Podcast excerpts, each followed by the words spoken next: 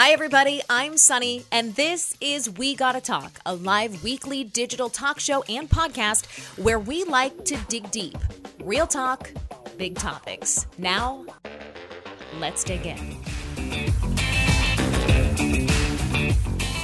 Hey, everybody. Welcome to We Gotta Talk, where it's all about real talk on big topics. I'm Sunny, and I'm so glad you're here today for this solo episode. A little deep dive into the topic of overscheduling our kids. So last week I hopped on Instagram and on a whim started talking about something that I've been actually thinking about for uh, at least a year of my life now, which is how much of my individual brain power is spent organizing and facilitating transportation to and from and paying for and otherwise like partially participating in my kids' activities, my kids' social lives, their sports, their hobbies, their activities, their clubs, um, and it came about because I was perusing some emails and going over our calendar while I was waiting in the in the pickup line at school, and I thought, my God, I feel like my parents did none of this growing up. And the reason maybe I have been just deeply ruminating on what it is I want to do with my family and the impact I'm having on their sort of psychological health by like catering to their every whim is probably evidence that something isn't right here for me. So I'm gonna I'm gonna put a big big asterisk at the beginning of this conversation and say that um excuse me. Ooh, it's the black lung pop. Sorry, I have this upper respiratory infection. Speaking of kids, um, that my, my, my children gave to me, and it's just it's hanging on tight. So if I'm if I hack here and there, pardon me. Um, so okay, so so where to start? Huge asterisk, right? Um, I always like to say this, and it's true. There's no one right way to parent. I'm not saying any of this from a place of judgment. If you feel judged, I don't know, just turn it off because I'm not judging you. I'm just sharing my experience, and um, I understand it might not be the same for everyone. But I I do want to talk about this because I find more often than not when you have a, an honest conversation with other parents about kids scheduling and kids activities and how we're balancing it all, which is the biggest, you know, air quote of all. It's just, there is no balance. There's no balance in life. There's especially no balance in life when you have children. And there's especially, especially no balance in life when you have children who are in multiple activities. So whatever. But I feel like the, the dominant emotion that's tied to this topic is frustration. Every mom that I've spoken to, and, and dads too, to an extent, although I tend to talk to them a little less about this kind of stuff, is why the hell am I booking our entire family schedule? And that includes, you know, vacations, family events, dinners, things outside of school around my kids' activities and hobbies. Now, I was born in 1981.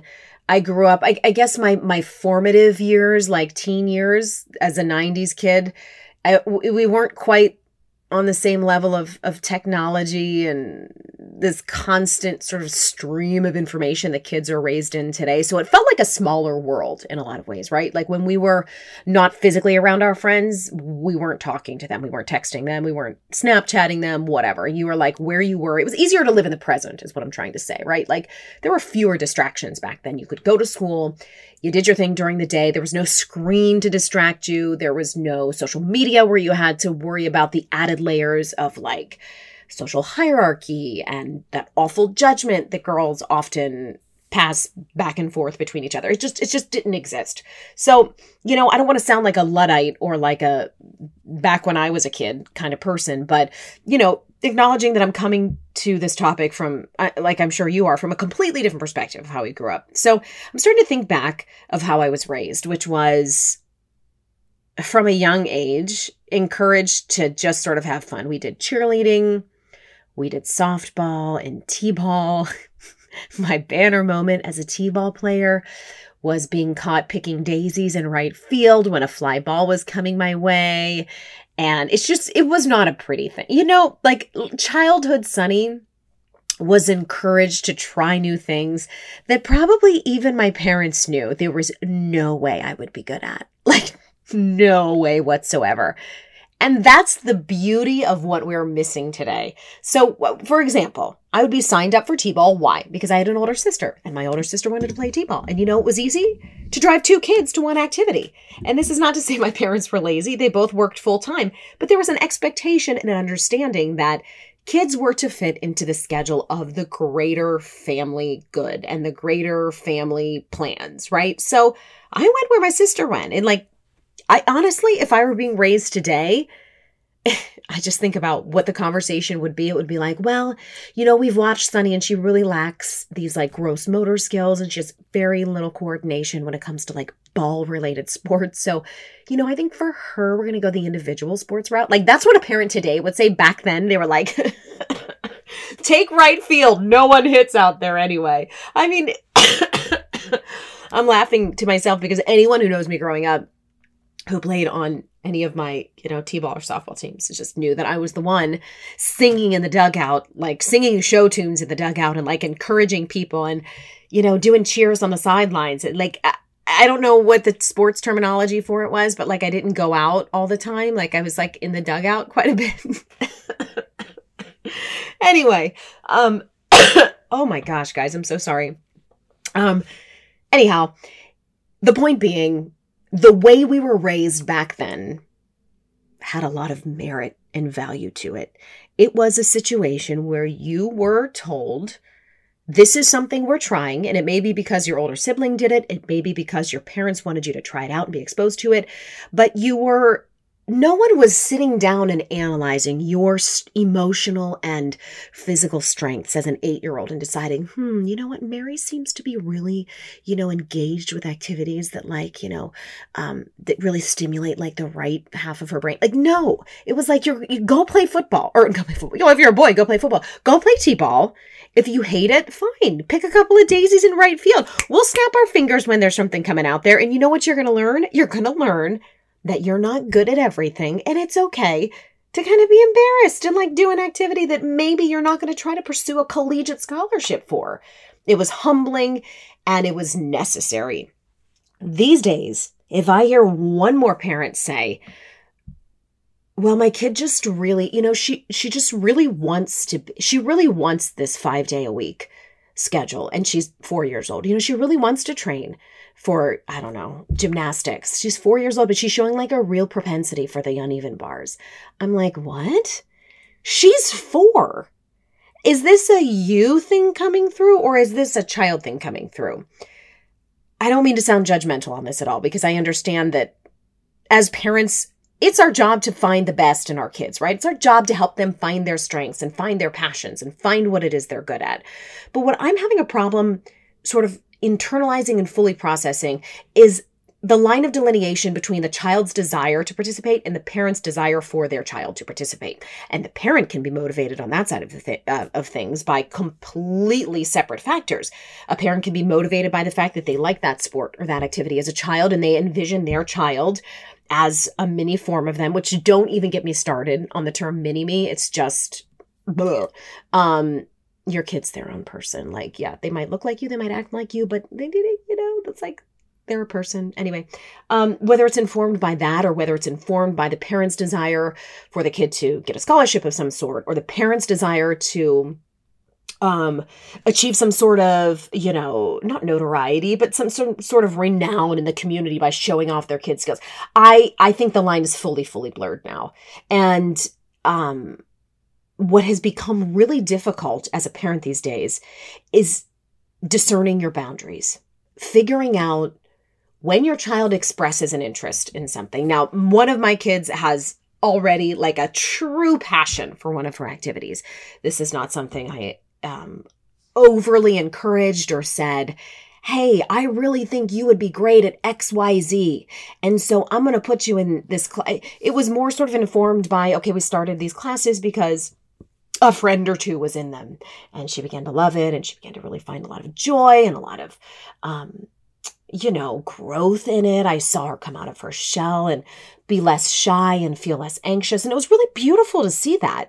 But this wasn't me on the sidelines sort of discerning my child's psychological profile terminator style picking what might be best to fit that profile and sort of shoving her in that direction And so here's what I've been struggling with. And this was this was the heart of the question that I asked last week on social media, which is how do you determine what your boundaries are for your kids' activities? I really am having trouble in formulating a family schedule, putting together a family schedule that respects the fact that our child, our children are parts of a greater good, i.e. the family, you know, a greater cause, i.e. the family, but also their own individual people. Now, just because of the fact that our parents and generations past really didn't recognize the autonomy of children in the way we do today, they didn't choose schools for them based on their you know, right or left brainedness and their ability to put together Legos, which in their mind shows like, oh, this is going to be a future engineer. Like there was just none of that. You, at least where I grew up, you went to school where there was a school. I didn't, there was, it wasn't this glut of options where it was like, well, you know, my child is really showing an interest in STEM and he's four or he's five. It's just, it wasn't like that. And, um, what I found as a child who struggled with shyness and and feeling socially anxious as a young age, at a young age and finding my own individual voice was that being forced into situations that didn't cater to my weaknesses made me stronger. It made me more self-reliant and it made me understand that the world did not revolve around me from a very young age. Not to say that I didn't grow up in a household full of love and affection and in fact, I feel like our strength as a family was expression of emotion. I'm laughing because is expression of emotion like a lot of like yelling and screaming? I mean, I'm kidding. We're just, we've got a wide range of emotion. anyway, so we had a, I had a very supportive family in that way. There were no hiding of feelings. We were encouraged to express ourselves and to share our feelings. But my parents' lives didn't revolve around catering to the future version of me that they believed would come to pass. I think if that were the case, you know, they my dad would have pushed sports more or my mom would have pushed, I don't know. It, it was just never about what they envisioned for me, nor was it about exposing me to as many activities as possible. It was more about what was convenient and allowing a health me to set my own healthy boundaries within a limited set of options. Today, the options are endless. There are options for schools. Will it be public or private? Within the private umbrella, there are options of, well, this one is a more arts oriented school and this one is more STEM and this one caters to this type of learning ability. And it's, it is completely exhausting. And what I'm really, really struggling with now as a parent is figuring out what of those set of factors is worth my attention, right? How much time should I be investing in trying to decipher my child's individual capabilities over just forcing them into the greater world and having them deal and having them figure it out. I am really really stuck here guys. I want to share with you some of the responses that I got on Instagram when I when I asked the question how do you handle the intensity of kids activities these days? And here were some of the more interesting one not they were all interesting but you know what i mean. Here were some of the here were some of the responses i got. Um, someone said it's way too much. They're almost forced to pick one sport by eight. I can say with an affirmative yes that is the case I have a son and two daughters, and while we have not dialed down on our individual quote sports or activity, you know, whatever focus yet, um, I do notice that more often these days, kids are really, really drilling down on one particular sport or activity. Um, I let them play all the sports. So many people say they need to choose their sport now by seven or nine. What? Seven or nine? We're asking these kids to be aware. How do I put this? We're asking these kids to make a decision about where they want to invest their time with no knowledge of what that actually means. If you say to a kid who loves baseball, Hey, Johnny, um, what do you think about playing baseball like five days a week since you love it so much? He's going to be like, well, of course I love it. I, I just don't think we should go by what our kids love alone. You know what else my kids would love? Nutella for breakfast every day. My children would also love to wake up, you know, at 9 a.m. instead of 6:30 or 7 to go to school. They would also love to not do their homework. I'm just not sure where the line between what our children love and what we know to be best for them it, should be. The it's where is the where is the parental sort of discernment these days? Here are some other responses. Um, let the kids be kids, play um, in the yard, enjoy home. Um, I don't I asked the question again, how do you handle the intensity of activities? And this person says, I don't. My kids haven't found their thing yet. So until they do, I ignore all that noise. I have a really hard time ignoring the noise, guys.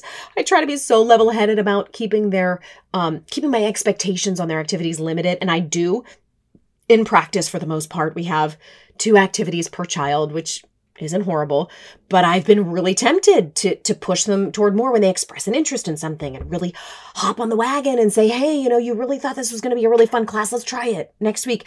I don't know how to slow it down. I I, I anyway, that's that. Let me read some more. Um, we're casual about it, try a lot of new things, and we'll get more serious when they decide it's the one. Someone else said, My kids are not allowed to do competitive sports for that reason. Um, Okay, here's a really good response that I wanted to share with you. And this was one that I went and and shared separately. It was a little too long for the question box, so stay with me.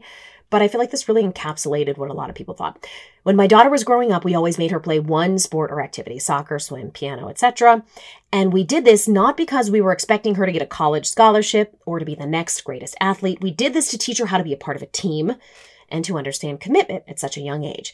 As far as anything related to scholarships, if she was going to get any, that would come from the classroom. We focused on academics, blah, blah, blah, because, you know, if something happens with sports, what would the backup be? Um, blah, blah, blah. So we honed in on one sport, made the commitment.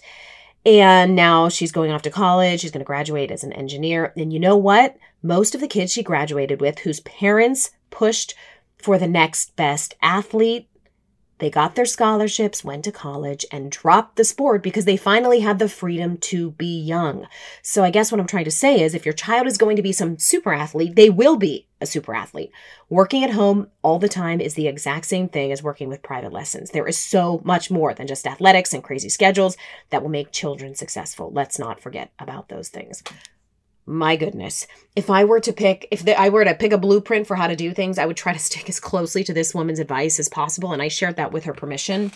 Um here's the thing um that that worries me about the way that we're approaching parents and i include or i'm sorry approaching approaching parenting and i'm including myself in this umbrella of criticism here is that not only is it fueled by our uh, selfish if i might use that word desires to see our kid experience some sort of recognition or spotlight or earn some sort of scholarship, but it's also completely obscuring the fact that the world does not revolve around our children. And the more that we reinforce uh, their centeredness in the world by, for example, scheduling the family's entire world around getting to that activity or getting to that tournament or getting to that game. And I'm not talking like once a week, I'm talking like a repeated consistent schedule that keeps them busy year round.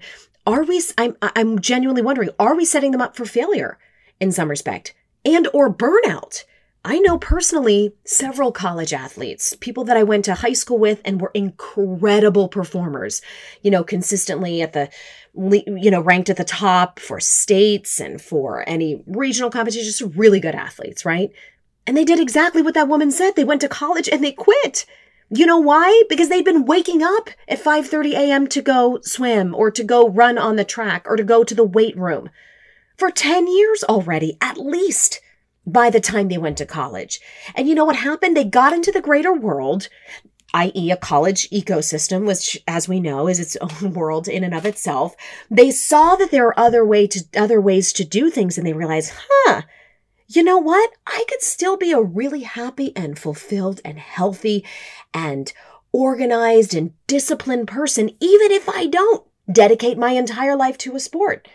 To say nothing of the fact, let's just say that the kid continues. Let's just say that this kid goes through college four years, best case scenario, trains for the Olympics and appears, you know, whatever, competes at the Olympics. It's traditionally considered, you know, the highest stage or the most high performing stage for any sport. And then what? And then you have a kid who's literally peaked by maybe at the latest age 26 and an entire lifetime to figure out what to fill the rest of their life in with when that sport is gone. This is such a case for wanting a normal kid. I, I say that. I say, here's what I say all the time. I just want my kids to have like a basic normal life. And that sounds so like not what you should say as a parent these days. We should want to give birth to the next Elon Musk and we should want to, you know, encourage the next Serena Williams. And I would love to see my child perform at a high level in something. But you know what? A lot of those people s- seem to struggle with, and I, I can't speak obviously for those two particular people that I just brought up, but people at really, really high levels of performance tend to have imbalance in things that have been proven to make us really happy in life family connections, relationships, um, you know, hobbies and interests outside of their passion. And it is, I, I am probably the only parent in the world who said, please, God, let my child be mediocre. Not just, you know, it's coming across the wrong way, but you know what I mean? I just want them to be happy. If, if giving them the ability to try 10 things and love one and only love one of those activities, maybe at like a seven out of 10 on a scale, I would have done a better job in my mind, in my version of parenting, than exposing them to two, forcing them to love one, and making them go 100% on activity one for the rest of their lives and seeing that potential burnout. You know what I mean? And and I'm just, you know, I'm just a mom sitting here asking, is there something wrong with me for wanting my kids to just have a normal, good, healthy, happy, safe life? Like just boring, you know? Just go to college. It feels sacrilege to say that these days. It feels like I should, as a parent, want my kids to succeed to the utmost in everything they do, or even one thing they do, and push that activity in a way that makes them feel special and seen and like they're the only one. I just, I'm not there. I'm not at that point yet. And, or, or if ever. And it feels really strange to be raising kids these days for that reason. Um, I never want to be accused of the person, accused of being the person who just, wants to keep things the old fashioned way just for tradition's sake or just for familiarity's sake, because I recognize there's a lot of value in raising kids in today's world versus even how we were raised just several generations back. But what I'm seeing now is just such a lack of downtime and a lack of what's the word I'm looking for? Um, potential for self discovery in our kids. They're not given that time to come home after school without a screen and without an activity or without a play date and just be and just sit there, stare at a wall, go outside, sit on the swing and just look and just think to yourself, absolutely nothing except what is happening in that moment. And to have that moment, that opportunity for self reflection and have that opportunity to turn their brains off and to stop striving and to stop constantly being um having their their progress be monitored and tracked and just be a kid. When else in life will they be able to just come home sit and be? It's not when you're an adult. I can tell you that much unless you're carving out some meditation time in your day. And let's be honest as adults we have to be forced into that type of sort of self-reflective and and and um you know uh, nourishing behavior because we don't do that naturally especially as moms. We're constantly in caregiving mode or scheduling mode or organization mode or planning mode. So if we don't do that naturally as adults you know why would i take that away from this few opportunities that my kid's going to have growing up to do it? You know it's just a real it's a real conundrum. And i think the answer going forward is going to look different for everyone. And gosh, I really hope this isn't coming across as me feeling as me acting judgmental. And if if it is just you know this know this is coming from a place of just an internal struggle that i have as i go through raising my three kids they're 10 8 and 5 now and I, I, we're kind of getting into the thick of activities and we're getting into the part of um you know, practice and training for these said sports and activities where people are seeking out private help and private tutoring or private lessons in certain things. And I've done that. And this is not shade on parents who do that. But every time I do it, I ask myself, my God, like, what is this for? Like, if, if they're going to do something, yes, I want them to do it well. But do I also want to teach them the lesson that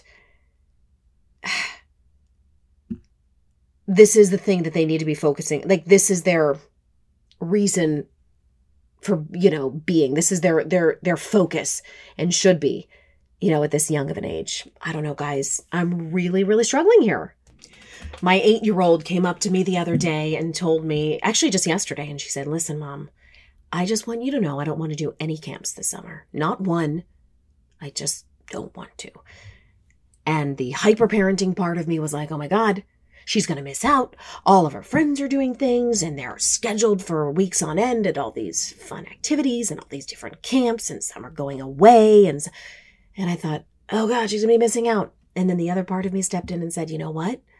Respect her boundaries, respect her, her knowledge of her own boundaries at such a young age and encourage that Forget encouraging basket weaving or art or whatever it is you're going to encourage that in her. The ability to recognize what her desires are, what her boundaries are, and stick with it. Lord knows, as a 41 year old woman, I still struggle with setting boundaries and figuring out what it is that perfect mix of, of, social involvement or, or activities or things that I do versus downtime at home. If I struggle with it and I'm 41 years old, I should be encouraging her, like, hey, that's great. Lean into that. If that's what you're feeling, then yeah, let's, I'm okay with that. But it is so hard, guys. You know, I, no one ever said that parenting was easy. And I think as our kids go from that ultra needy young baby toddler stage and they get older, where we anticipate that things are going to get easier. And, a lo- and in a lot of ways they do. It's easier to communicate with an older child and to, figure out, you know, what they're feeling on things and like, you know, get a read on the room. You're not dealing with tantrums or, or, crying or, you know, all those things that are sort of typical for the younger age. But what they don't tell you is that as they form into their own individual humans and express to you their their feelings and their desires and their thoughts on things, you still don't know if the direction you push them in is the right direction. Like at the end of the day, I'm going to have to teach my daughters and my son that healthy sort of that healthy sort of line in the sand between yes, work hard at something. If you're going to do it, you do it 100%. You work your ass off. I mean, I grew up that way without any encouragement from my parents, probably a little encouragement from my OCD, which was recently diagnosed, but that's a different story. Um, I was an incredibly intense, incredibly driven child, but not because someone came in and said, Sunny, you need to care more about school or you need to care more about running or any activity that you're involved in. It was because I was really driven to do that because of the individual that I am. And I recognize that that's not the case for every child. And I'm not saying it's better and I'm not saying it's worse because it's certainly that level of intensity has its downside. But I got there not because my parents wanted me to be some version of me that they envisioned. It was because they gave me the freedom to understand that I could try things, but I could also pull back when it wasn't for me. Like I didn't last long in right field in T-ball, you know what I mean? Or softball. I played long enough to kind of entertain my teammates from the sidelines, provide a little, you know, comedic relief between plays, but I was not like you know, cranking out triples. I was like, I was like the emotional support dog of the team. And you know why I was able to figure that out? Because I didn't have a parent next to me who was like, you suck. We're going to do private training with your softball coach after practice today because you can't even make contact with the ball. It was, it was just because it was, they let me be. They let me be who I was. But on the other hand, I recognize that some of the greatest athletes in the world and the greatest, highest performers in the world were really encouraged by their parents to work harder.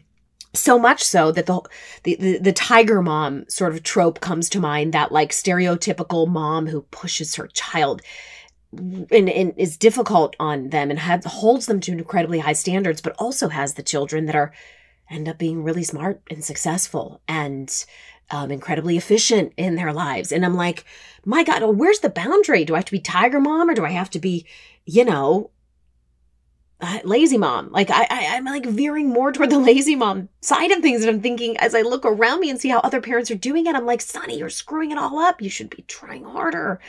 Um, anyway, yeah, guys, I, I, I would love to sit down with i'm really working hard to figure out like who the expert is that comes in and has this conversation with us. And i know of a great um, psychotherapist who i could bring in and i might still do that and we could talk about the boundaries of activities for not boundaries or you know the what sort of rules you can set up for your family to make sure that you're giving them the appropriate level of um, stimulation and discovering new things but also respecting the family's the greater family's needs and and the need for the family to function as a unit, right?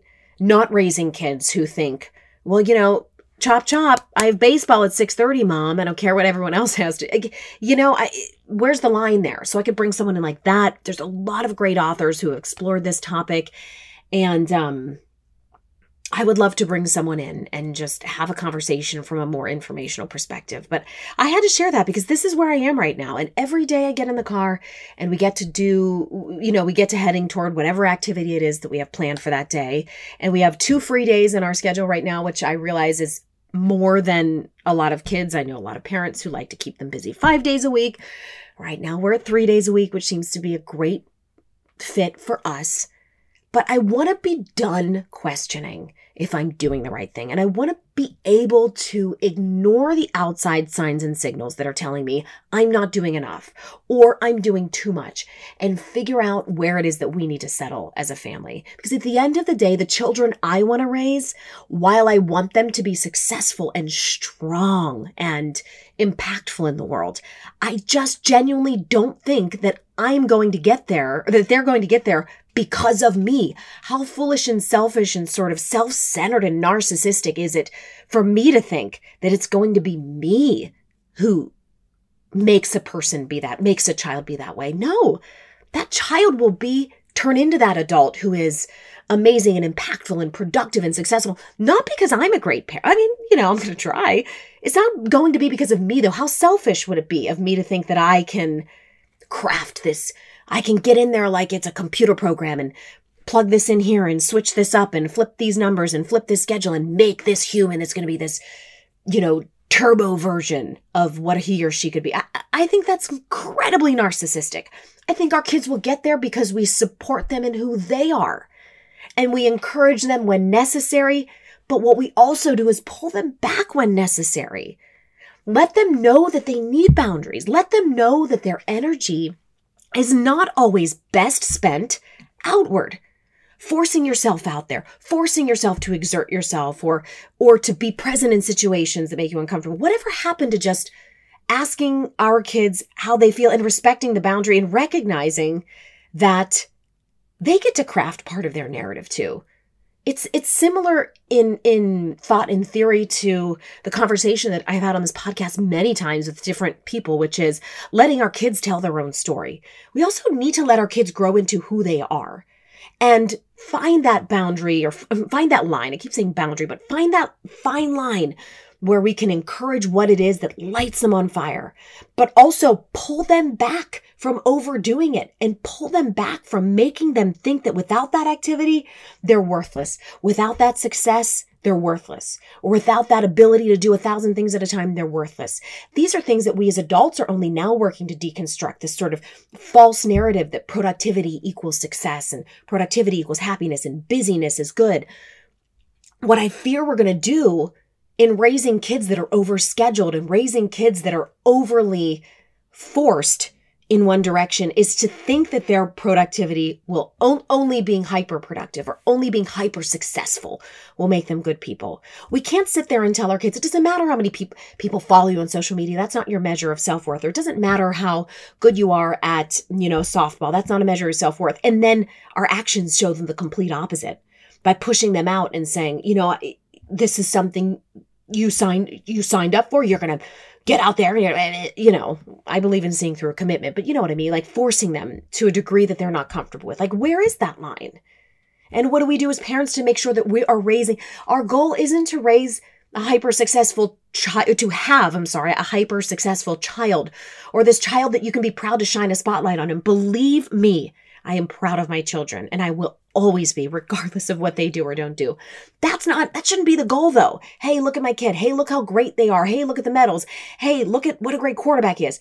The goal should be raising children who can turn into self made and self actualized and self discovered adults, people that have just figured out what it is that works for them and who people who figure out that it's not those external validations, it's not those external rewards that make us who we are. Because you know what happens when you create a child or you force a child to seek um, achievement and approval and and awards for a young age turns into an adult who only equates objective data or numbers or money with success. And that's not what we want either, right? We want our kids to be successful and great and do well and be able to take care of themselves. But there are plenty of, you know, poor rich girl and poor rich man stories out there to show that it's not those external measures of success that ultimately make us happy individuals. And that's what we want. We want happy individuals when they're adults, when they're fully grown, when they're fully realized. Anyhow, you know, here we are, hopping off soapbox now. But listen, if you hear this, if you have a thought, hold while I cough, hold on. Please reach out on Instagram at Sunny Abata. Shoot me an email, shoot me a message, and let me know if this is something that we should like continue to talk about. Because I would love to figure out these these boundaries together and like work through this as like a collective team. Because you know what? The more we share, and the more we sort of help each other figure out like what's right and wrong, I feel like the better off we'll be. The better off our kids will be. Yay! Rainbows and butterflies. Okay, I gotta go. That was a really cheesy ending, but I have to run. It's been fun. Thank you guys for listening to this episode of We Gotta Talk. Um, rate, review, subscribe. That actually makes a huge difference. And that's it. We'll see you next time with more good stuff here on We Gotta Talk. Bye, guys.